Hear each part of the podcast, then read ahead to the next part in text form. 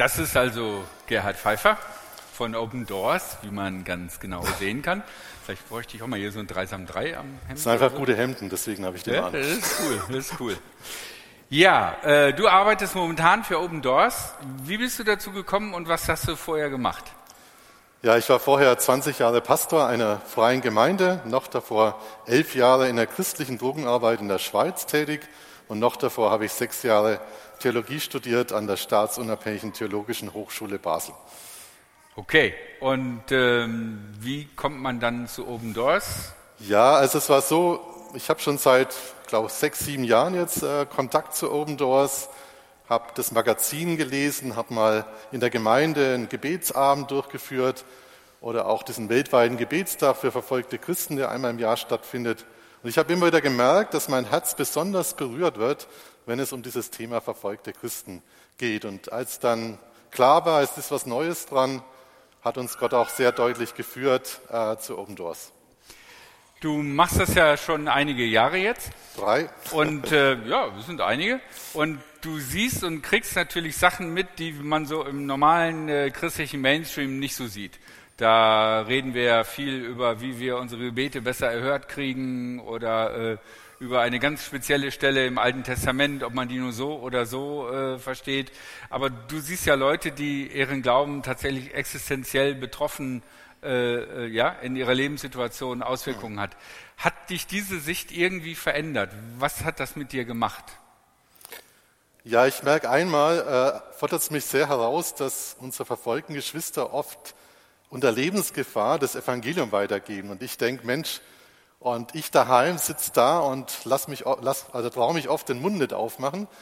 Ich merke, das hat mich herausgefordert und ein Stück weit verändert, dass ich sage, ich möchte eigentlich auch hier, wo wir mehr Freiheit haben, meinen Glauben einfach intensiver bekennen.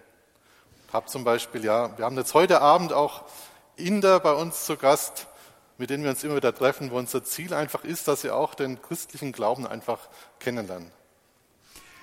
Dann eine Frage, die mich immer beschäftigt, nicht nur, wenn ich Christen sehe, die verfolgt sind, sondern auch so Leute, die in einem unterdrückerischen System ihre Meinung frei herausreden und für Wahrheit, für Gerechtigkeit, gegen Unterdrückung einstehen, dann frage ich mich immer, ich bin so ein Harmonietyp und ein bisschen ängstlich, was für eine Sorte Christ wäre ich überhaupt Christ, wenn ich in so einem schwierigen Land wäre. Wie schaffen die das? Sind die einfach aus anderem Holz geschnitzt, so Christen, oder weiß ich nicht. Was erlebst du da? Ja, ich habe es gerade wieder gelesen, die letzten Tage. In einem Land, wo Christen verfolgt werden, da sagt man nicht einfach, Mensch, nimm Jesus an und Jesus kommt dann in dein Leben und das wird alles super, sondern man sagt wirklich denen, die Interesse haben, hey, wenn du Jesus annimmst, wenn du ihm folgst, dann kann das bedeuten, dass du starke Verfolgung erlebst, vielleicht im Gefängnis landest, vielleicht getötet wirst. Und ich glaube, dass die DNA einfach eine andere ist, wenn man unter diesen Umständen wirklich Jesus annimmt. Und man weiß von Anfang an, es kommen Schwierigkeiten. Aber eben, sie erleben auch die Liebe Gottes so stark und auch diese verändernde Kraft von Jesus, dass sie trotzdem sagen, auch wenn es mich mein Leben kostet, auch wenn mein Leben nachher vielleicht schwieriger wird als vorher, äußerlich gesehen, aber diesen inneren Frieden, diese Liebe, die Gott mir schenkt, die möchte ich nicht missen. Und ich glaube, das ist das Besondere. Sie werden in die Verfolgung oft hineingeboren oder auch in Staaten, wo Unterdrückung ist, die Leute werden da hineingeboren und sie entscheiden sich dann, ich will aufstehen. Und das macht sie stark. Okay, vielen Dank für die Antwort. Jetzt sag uns, was dir auf dem Herzen liegt. Ja, wir haben das Thema für heute gewählt, ich habe für dich gebetet. Und als Jesus mit seinen Jüngern noch um den Tisch lag, an dem sie das Passahmahl gefeiert hatten, wandte er sich Petrus zu und sagte zu ihm, Simon, Simon, der Satan hat sich erbeten, euch schütteln zu dürfen wie den Weizen im Sieb. Ich aber habe für dich gebetet, dass du deinen Glauben nicht verlierst. Wenn du dann umgekehrt bist, stärke deine Brüder. Da sagte Petrus zu ihm, Herr, ich bin bereit, mit dir sogar ins Gefängnis und in den Tod zu gehen. Doch Jesus erwiderte, Ich sage dir, Petrus, noch bevor heute der Hahn kräht, wirst du mich dreimal verleugnen und behaupten, mich nicht zu kennen. Wenn wir uns mal in die Rolle von Petrus versetzen, ich denke, er hat gedacht, er ist im falschen Bild, im falschen Film. Wie konnte Jesus so etwas sagen und dann noch vor allen anderen Jüngern? Das war ja echt peinlich. Petrus hat ja alles hinter sich gelassen, seinen Beruf, seine Familie. Er war Jesus nachgefolgt. Er wusste, Jesus ist der Messias, er liebte ihn und er war sich sicher, er würde lieber in den Tod gehen, als ihn verleugnen. Aber wissen alle genau, es kam genau so, wie Jesus es vorausgesagt hatte. Petrus verleugnete Jesus dreimal und als er es realisierte, brach für ihn echt eine Welt zusammen. Er weinte bitterlich, heißt es in der Luther-Übersetzung. Aber er schmiss nicht alles hin, er beging nicht Selbstmord wie Judas, sondern er kehrte um und wurde von Jesus wieder in den Dienst gestellt, wie wir im Johannesevangelium ganz am Ende lesen. Für uns ist es irgendwie klar, oder? Wir kennen die Bibel und Jesus verleugnet, Jesus kehrt um, wird wieder in den Dienst gestellt. Wir wissen von der Apostelgeschichte, dass er dort eine große Rolle gespielt hat.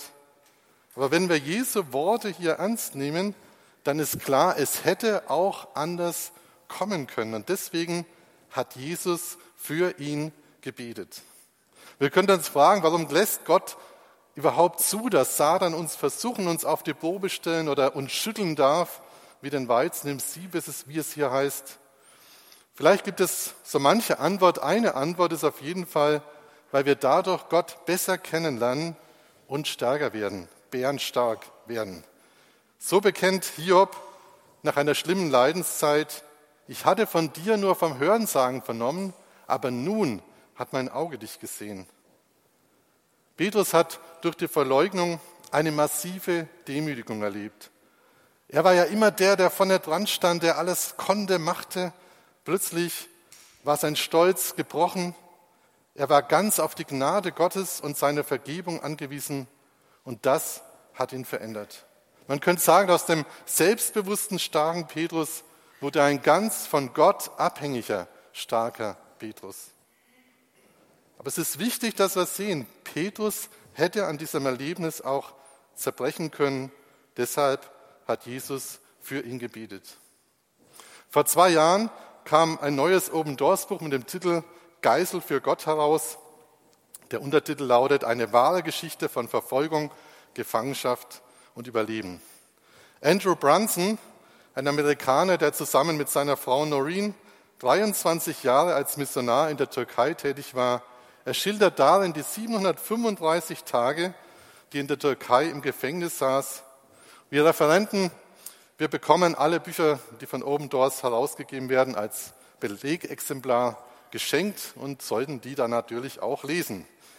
Bevor ich ein Buch lese, schaue ich immer, wie viele Seiten es hat. Geißel für Gott hat 300 Seiten und so dachte ich, 300 Seiten über 735 Tage im Gefängnis, also eine Seite für circa 2,5 Tage, ob man das wirklich lesen kann, ob ich mir das wirklich antun will. Ich habe angefangen, gehorsam wie ich bin, und muss sagen, es las ich wie der beste Roman. Ich war wirklich erstaunt. Andrew Brunson, er schildert sehr offen, wie es ihm im Gefängnis ging, und es wird deutlich, er war alles andere als ein Held. Die meiste Zeit ging es ihm wirklich schlecht.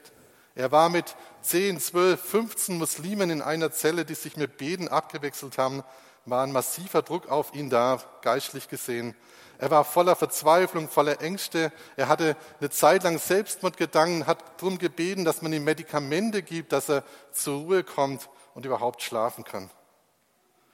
Seine Frau war am Anfang auch mit ihm im Gefängnis, aber nur kurze Zeit. Dann kam sie wieder frei und sie hat diesen Fall von ihrem Mann, dass er im Gefängnis sitzt, überall bekannt gemacht und hat gebeten, bitte betet für meinen Mann und betet für die Türkei. Vielleicht sitzt hier sogar auch jemand, der für Andrew Brunson gebetet hat. Diese Gebete haben dazu beigetragen, dass er diese Zeit überlebt hat, dass es ihm mit der Zeit besser ging, dass er plötzlich Gott auch wieder erlebt hat und dass er auch freikam. Präsident Trump hat sich persönlich für ihn eingesetzt. Und die beiden sind sich sicher, dass diese Gebete nicht nur dazu beigetragen haben, dass er freikam, sondern dass es auch die Türkei geistlich verändern wird. Und das ist interessant. Wir kennen ein Ehepaar, die haben in der Türkei 5 Gemeinden gegründet, mussten dann leider vor ein paar Jahren das Land verlassen, wie viele, viele andere Missionare auch. Und sie stehen auch in Kontakt mit diesen Gemeinden und ich frage immer mal wieder nach und man hört, diese Gemeinden, sie wachsen und gedeihen. Ständig kommen Türken zum Glauben an Jesus, Muslime zum Glauben an Jesus. Und ich glaube, das hat damit zu tun, dass so viele für die Türkei gebetet haben und auch heute noch beten.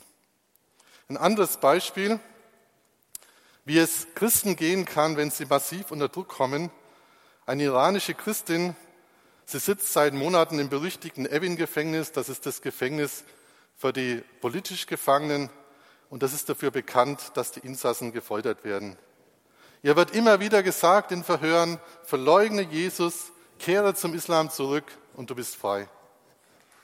Lange hat sie durchgehalten, hat alles auf sich genommen, ist Jesus treu geblieben. Aber eines Abends bricht sie innerlich zusammen und sagt, Jesus, ich kann nicht mehr. Wenn sie morgen wiederkommen und mich traktieren, dann werde ich dich verleugnen. In der Nacht hat sie einen Traum. Und es ist ein komischer Traum, weil sie sieht einen Riesenraum und sie sieht verschiedene Gruppen von Christen, die beten. Und komischerweise fällt immer wieder hier und da ihr Name. Und als er am Morgen aufwacht, ist es so angerührt durch diesen Traum. Und sie weiß, ja, es gibt viele, die für mich beten. Und das gibt ihr die Kraft, Jesus nicht zu verleugnen, obwohl sich ihre äußerliche Situation zunächst nicht ändert.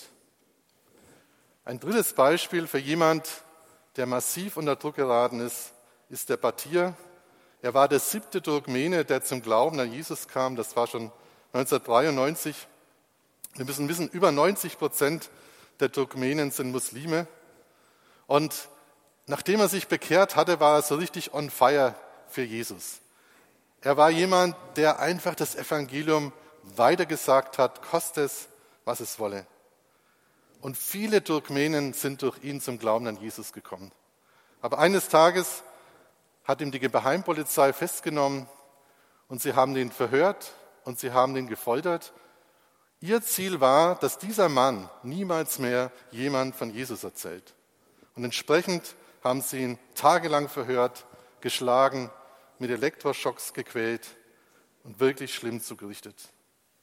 Und ich denke, wir können alle verstehen, in dieser Situation ist er zusammengebrochen, hat Jesus verleugnet, ist zum Islam zurückgekehrt, jedenfalls äußerlich, und wurde dann auch ganz schnell entlassen.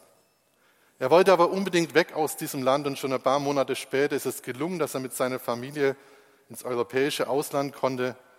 Und jetzt hätte er seinen Glauben frei leben können, hätte sich freuen können, aber da war diese innere Anklage, du hast nicht durchgehalten, du hast Jesus verleugnet. Und es ging immer tiefer und eines Tages, man könnte sagen, als er ganz unten ankam, hat er auf einmal Gottes Reden gehört, ich vergebe dir und du kannst dir selber auch vergeben. Und das hat er getan. Er hat diese Vergebung von Gott angenommen, hat sich selber vergeben, ist wie aufgestanden, Freude kam wieder in sein Leben und er hat Gott gefragt, wie kann ich dir jetzt dienen? Und Gott hat ihm die Idee gegeben, Fernsehprogramme für Turkmenistan einfach auszuarbeiten, auszustrahlen und das hat er getan und viele in Turkmenistan sind dadurch im Glauben gestärkt worden und auch zum Glauben an Jesus gekommen. Und er macht keinen Hehl draus, dass er Jesus mal verleugnet hat. Und vielleicht ist das für den einen oder anderen auch ein großer Trost. Ich habe für dich gebetet, dass du deinen Glauben nicht verlierst, sagt Jesus. Wenn du dann umgekehrt bist, stärke deine Brüder. Genau das, was Petrus damals erlebt hat, hat auch Batir heute erlebt. Er stärkt jetzt seine Brüder und Schwestern. Und diese 3 Beispiele, die zeigen, Christen in der heutigen Zeit, wo Christen verfolgt werden in solchen Ländern, können massiv geschüttelt werden und versucht werden und sind versucht, ihren Glauben aufzugeben. Und sie brauchen Gebet. Open Doors ist dafür bekannt, dass wir jeden Januar diesen sogenannten Weltverfolgungsindex neu veröffentlichen. Dort werden die 50 Länder aufgeführt, in denen die Verfolgung am schlimmsten ist. Insgesamt gesehen war die Verfolgung im Jahr 2021 in 11 Ländern extrem, in 44 sehr hoch und in 21 Ländern hoch. Wenn man die mit extremer und sehr hoher Verfolgung zusammenzählt, kommt man auf 55. Und da der Weltverfolgungsindex aus Platzgründen auf 50 begrenzt ist, haben 5 Länder mit sehr hoher Verfolgung keinen Platz mehr gehabt. Und das war dieses Jahr zum ersten Mal der Fall überhaupt. Und es zeigt, dass die Verfolgung nochmal zugenommen hat, nochmal intensiver geworden ist. In diesen 76 Ländern mit einer hohen bis extremen Verfolgung leben 360 Millionen Christen. Das ist ungefähr viermal die Bevölkerung von Deutschland. Also wirklich eine hohe Zahl. Wir haben ein Sonderheft, eben Gesichter der Verfolgung. Da findet man Informationen über diese Länder und in der Mitte ist dieses Poster zum Weltverfolgungsindex. Dort kann man die Länder sehen, diese 50, und auf der Rückseite des Posters, ganz wichtig, da wird erklärt, wie die ganzen Zahlen zustande kommen und wann spricht man von hoher, sehr hoher oder extremer Verfolgung. Auch auf unserer Homepage, wer im Livestream dabei ist, unter www.weltverfolgungsindex.de findet man all diese Informationen. Und man kann sogar, wenn man jetzt sagt, ich würde mich mal interessieren, wie sieht denn zum Beispiel in Indien die Verfolgung konkret aus, kann man das Land aufrufen und kann nachlesen, wie es dort konkret aussieht. Wir haben auch Bücher aus verschiedenen Ländern auf dem Büchertisch, der unten bereit steht, aus China, Nordkorea, Indien, Türkei, Pakistan, vielen islamischen Ländern. Und dort wird deutlich, dass auf der einen Seite die Verfolgung massiv ist, aber auf der anderen Seite Gott mächtig wirkt. Eigentlich in allen islamischen Ländern zum Beispiel, wie wir am Schluss auch noch einiges davon hören werden. Ich habe ein Favorite auf dem Büchertisch, das ist unser neuestes Buch, Aufbruch in die Freiheit. Das erzählt die Geschichte von 7 Frauen aus dem Nahen Osten, Syrien und Saudi-Arabien. Und ich muss sagen, das gibt einen Einblick, wie es in islamischen Ehen aussehen kann. Ein Titel heißt Die schlimmste Ehe in ganz Syrien. Und man sieht auf der einen Seite das Leid, auf der anderen Seite sieht man, wie Gottes Gnade in das Leben von Menschen hineinbricht und total verändert von Frauen und ihren Männern. Also man kommt wirklich aus dem Staunen nicht mehr heraus. Ich habe es mit großem Gewinn gelesen. Also wir haben gehört, rund 360 Millionen Christen sind einer hohen bis extremen Verfolgung ausgesetzt. Das heißt, mit anderen Worten, mit den Worten von unserem Bibeltext, sie alle werden auf die eine oder andere Art auf die Probe gestellt und brauchen deshalb Gebetsunterstützung, dass sie ihren Glauben nicht verlieren. Ich habe für dich gebetet, sagt Jesus. Die Frage ist, können wir das auch von uns sagen? Wenn man Jesus nachfolgen, mal ganz einfach macht, so für Kinder, dann könnte man sagen, Nachfolge heißt, das tun, was Jesus getan hat. Jesus hat für seinen Jünger gebetet, der auf die Probe gestellt wurde. Und lasst uns das schlicht und einfach auch tun. Natürlich auch in unserer Umgebung, wenn da Menschen sind, Geschwister sind vielleicht, die auf die Probe gestellt werden, die schwer haben, lasst uns ihnen beistehen. Aber lasst uns auch unseren verfolgten Geschwistern beistehen, für sie beten, die unter großem Druck und in der Gefahr stehen, ihren Glauben zu verlieren.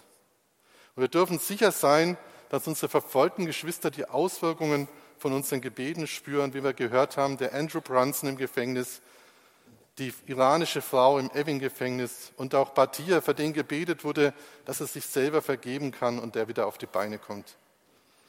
Bruder Andrew, das ist ja der Gründer von Open Doors, ist gerade jetzt am 17. September im gesegneten Alter von 94 Jahren verstorben. Er ist ja bekannt geworden als der Schmuggler Gottes und das ist ein super Buch und ich erwähne ihn eigentlich, weil er das Motto von Open Doors geprägt hat. Er hat nämlich immer, wenn er irgendwo in ein Land kam, wo Christen verfolgt werden, hat er sie immer gefragt, wie können wir euch helfen, was braucht ihr am dringendsten? Und das fragen wir auch heute noch. Und wir arbeiten so als Open Doors, dass wir In all diesen Ländern, wo Christen verfolgt werden, bis auf Nordkorea, das ist leider nicht möglich, haben wir Partner vor Ort, die sagen uns, wie es unseren verfolgten Geschwistern geht, die sagen, was sie brauchen, und wir versuchen dann, ihnen das zu geben, was sie brauchen. Und ich will mal kurz aufzählen, das sind Beistand und Ermutigung, Nothilfe, Traumaseminare, Hilfe zur Selbsthilfe, Bibeln und christliche Literatur und Schulungen. Wer sich vertiefen möchte, ich nenne das jetzt einfach so, wir haben unseren Jahresbericht auf dem Büchertisch, kann man auch gratis mitnehmen, das kann man sich informieren, was heißt das genau, wie wird das gemacht und auch einige Zahlen, wie vielen Menschen wir da gedient haben. Unsere Vision, ganz kurz gesagt, ist, wir wollen die Gemeinde Jesu inmitten von Verfolgung stärken, ihren Glauben zu leben und sie darin unterstützen, Menschen zu Jüngern zu machen. Mit anderen Worten, wir wollen ihnen helfen, dort, wo sie sind, bleiben zu können, stark zu sein und den Missionsbefehl erfüllen zu können. Interessant ist, 90% aller verfolgten Christen sagen postwendend auf die Frage, was braucht ihr am dringendsten, betet für uns. Bitte betet für uns, dass wir in der Verfolgung standhaft bleiben und an Jesus festhalten. Sie haben den Sinn erkannt von ich habe für dich gebetet. Sie spüren das und sie wissen, sie brauchen das. Damit möglichst viele dieses ich habe dich für dich gebetet auch umsetzen können, geben wir dieses Monatsmagazin heraus, das hoffentlich jeder auf seinem Platz hatte. Die meisten haben dieses, ein paar haben auch schon das vom November, weil ich nicht mehr genug Exemplare hatte. Das könnt ihr gerne mit nach Hause nehmen, auch den Kugelschreiber, gehört beides euch. Und wer es schon hat oder nicht möchte, kann es einfach liegen lassen, kein Problem, sammeln wir wieder ein. Und das Herz dieses Monatsmagazins, wo immer so Artikel zu einem Thema oder zu einem Land stehen, ist dieser Gebetskalender. Und da ist für jeden Tag nur ein Anliegen, sodass es für uns ganz einfach ist, für unsere verfolgten Geschwister zu beten. Es ist immer mit einem Land überschrieben, aber es geht einmal um eine Gruppe von Christen oder einzelne Personen, eine Familie, vielleicht auch ein Pastor, eine Gemeinde. Und ich möchte euch das von heute mal vorlesen. Es stammt aus Nigeria. Islamische Extremisten und andere Kämpfer wenden sexuelle Gewalt gegen Christinnen an als eine besonders perfide Methode, um christliche Familien und Gemeinschaften zu zerstören. Bitten wir Gott um ein Ende der Gewalt und für die Betroffenen um Heilung an Körper und Seele.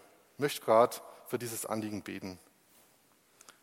Das tut uns weh, das zu hören, dass so viele Frauen, ja Mädchen schon vergewaltigt werden und so viel Leid über sie und ihre Familien kommt, Jesus. Wir flehen dich an, dass du das eindämmst, dass es weniger wird, am liebsten, dass es aufhört, Jesus. Dass auch viele dieser Kämpfer sich bekehren zu dir und dir das, was sie getan haben, bereuen. Und wir beten für all die Frauen und jungen Frauen, Mädchen, die vergewaltigt wurden, die Schlimmes erlebt haben. Jesus, dass sie Traumaseminare besuchen können, dass sie Heilung erleben können, dass wieder Freude in ihr Leben kommt und sie wieder nach vorne und schauen können und Hoffnung haben. Wir beten auch alle, die Traumaseelsorge tun. Jesus, richte sie aus mit allem, was sie brauchen. Schenk ihnen Empathie, schenk ihnen Liebe, schenk ihnen Weisheit. Amen. Ja, so sehen diese Anliegen aus. Man braucht nicht lange, um zu beten für so ein Anliegen. Man kann es gut irgendwie in seinen Alltag integrieren, vielleicht in die Bibel legen, beim Bibellesen dann für so ein Anliegen beten. Da kann jeder seinen Weg finden. Wer das Magazin mit dem Gebetskalender regelmäßig erhalten möchte und vor Ort ist, der kann einfach diese Karte ausfüllen und unten am Büchertisch gibt es eine Box, da kann man es hineinwerfen. Wer im Livestream dabei ist, kann es übers Internet bestellen, www.opendoors.de/magazin.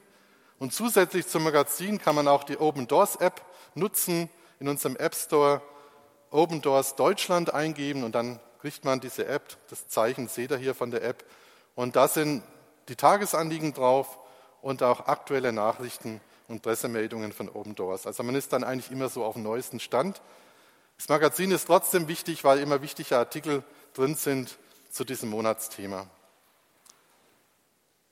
Es ist gut, wenn wir zu denen gehören, die von sich sagen können, ich habe für dich gebetet und damit der Bitte unserer verfolgten Geschwister um Gebet nachkommen. Und ich würde mich freuen, wenn doch einige heute auch sagen würden, jawohl, ich will für unsere verfolgten Geschwister beten. Und ich danke allen ganz herzlich, die das schon tun. Jetzt wollen wir noch ein bisschen was zu Katar hören, wo ja die Fußball-Weltmeisterschaft stattfindet. Das Emirat Katar ist seit 1971 unabhängig und ist eine absolute Monarchie. Das heißt, der Emir als Staatsoberhaupt ist Herr über Exekutive und Legislative. Also sagen wir mal, er bestimmt alles. Mit der Entwicklung der Gas- und Ölindustrie in den 40er Jahren kamen viele Arbeitsmigranten und damit auch Christen ins Land. 1950 lebten in Katar ca. 24.000 Menschen. Heute sind es 2,84 Millionen, die zu 99% in Städten leben. Dabei sind nur etwas mehr als 10% der Bevölkerung einheimische Staatsangehörige, also Katarer. Die anderen fast 90% sind Arbeitsmigranten ohne katarische Staatsbürgerschaft. Dies ist weltweit die höchste Quote an Arbeitsmigranten eines Landes. Viele von ihnen kommen aus Süd- und Südostasien. Wir wissen alle, es gibt zahlreiche Berichte über die menschenunwürdige Behandlung von Arbeitsmigranten. Es werden immer wieder Zahlen genannt, wie viele schon ums Leben gekommen sind die letzten Jahre. Sehr stark leiden insbesondere Frauen aus Asien, wovon viele Christinnen sind, unter den anhaltenden Verstößen gegen ihre Menschenrechte. Im Länderprofil des Index für Geschlechtergerechtigkeit der OECD 2019 ist zu lesen, Hausangestellte sind nicht durch das Arbeitsgesetz geschützt. Sie werden oft verspätet oder gar nicht bezahlt, müssen übermäßig lange arbeiten, haben keinen freien Tag und nur unzureichenden Wohnraum. Amnesty International sagt, dass diese Hausmädchen kaum oder keine Bewegungs- und Kommunikationsfreiheit haben. Sie sind andauernd erniedrigender Behandlung und Zwangsarbeit ausgesetzt. Die Hausmädchen selbst, sie schämen sich oft wegen des Missbrauchs und wollen nicht als schmutzig angesehen werden, weder in Katar selbst noch von ihrer Familie. Das heißt, die schweigen über das, was ihnen angetan wird. Sie ertragen Leid und Schmach, auch um die dringend benötigten Einkommensquelle für ihre Familie in ihren Heimatländern nicht zu gefährden. Von den nun 2,84 Millionen Einwohnern Katars bekennen sich etwa 372.000 bzw. 13,1% zum Glauben an Jesus Christus. Fast alle von ihnen sind Arbeitsmigranten. Staatsreligion ist der Islam und laut Artikel 1 der Verfassung ist die Scharia, also das islamische Recht, die Hauptquelle der Gesetzgebung. Insgesamt sind knapp 80% der Bevölkerung Muslime. Die katarische Regierung betrachtet den christlichen Glauben als fremden Einfluss, räumt aber ein, dass es im Interesse Katars ist, Christen und ihren Gemeinschaften gewisse Freiheiten in der Ausübung ihres Glaubens zu gewähren. Dennoch wurde erst 2008 auf den vielfachen Wunsch der Christen, die als Gastarbeiter im Land sind, die erste Kirche eingeweiht. Sie befindet sich im Messai Mir Religious Compound, einem streng überwachten Gebäudekomplex vor den Toren der Hauptstadt. Muslimen ist der Zutritt strengstens verboten, das wird überwacht. Aufgrund der großen Zahl an Christen ist das Areal aber überfüllt, da mehr als 90 Gemeinden verschiedener Nationalitäten und Sprachen sich zu Gottesdiensten treffen. Stellen wir uns vor, alle Gemeinden in Freiburg, wahrscheinlich mal 2, müssten sich hier treffen, in einem Gebäude. Das ist also fast unvorstellbar.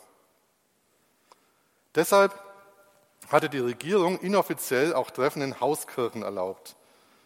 Aber während der Covid-19-Beschränkungen wurde das gestoppt und als die Beschränkungen wieder aufgehoben wurden für alle, haben von den 150 Hauskirchen, die es mal gab, nur 61 eine Genehmigung zur Wiederöffnung erhalten. Ich will jetzt ein Video zeigen, wo wir noch ein paar Informationen bekommen, wie es auch so muslimischen Christen in Katar geht. Und ein Pastor spricht davon, dass viele Einheimische durch Träume und Visionen und Wunder zum Glauben an Jesus kommen und nebenbei bemerkt, das findet überall statt, in allen islamischen Ländern im Moment, das ist das Großartige. Und wir haben ein Buch auf dem Büchertisch, wer sich da mehr vertiefen möchte, das heißt Träume und Visionen.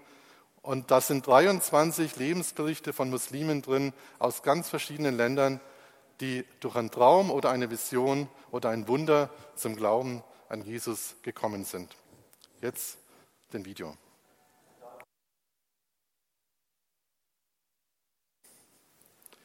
Weiß nicht, wer hier ein Fußballfan ist und vielleicht auch schon mal für die deutsche Nationalmannschaft gebetet hat, dass sie gewinnen. Also ich habe das schon getan, muss ich zugeben.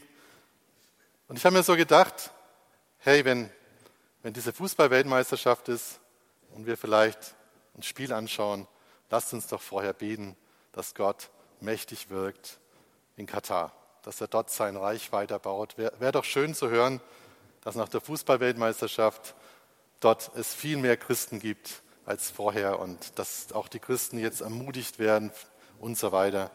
Ja, wir haben Möglichkeiten, lasst uns wirklich da beten, und Ralf wird nachher auch in der Fürbitte auch speziell für Katar beten, und damit bin ich am Ende. Amen.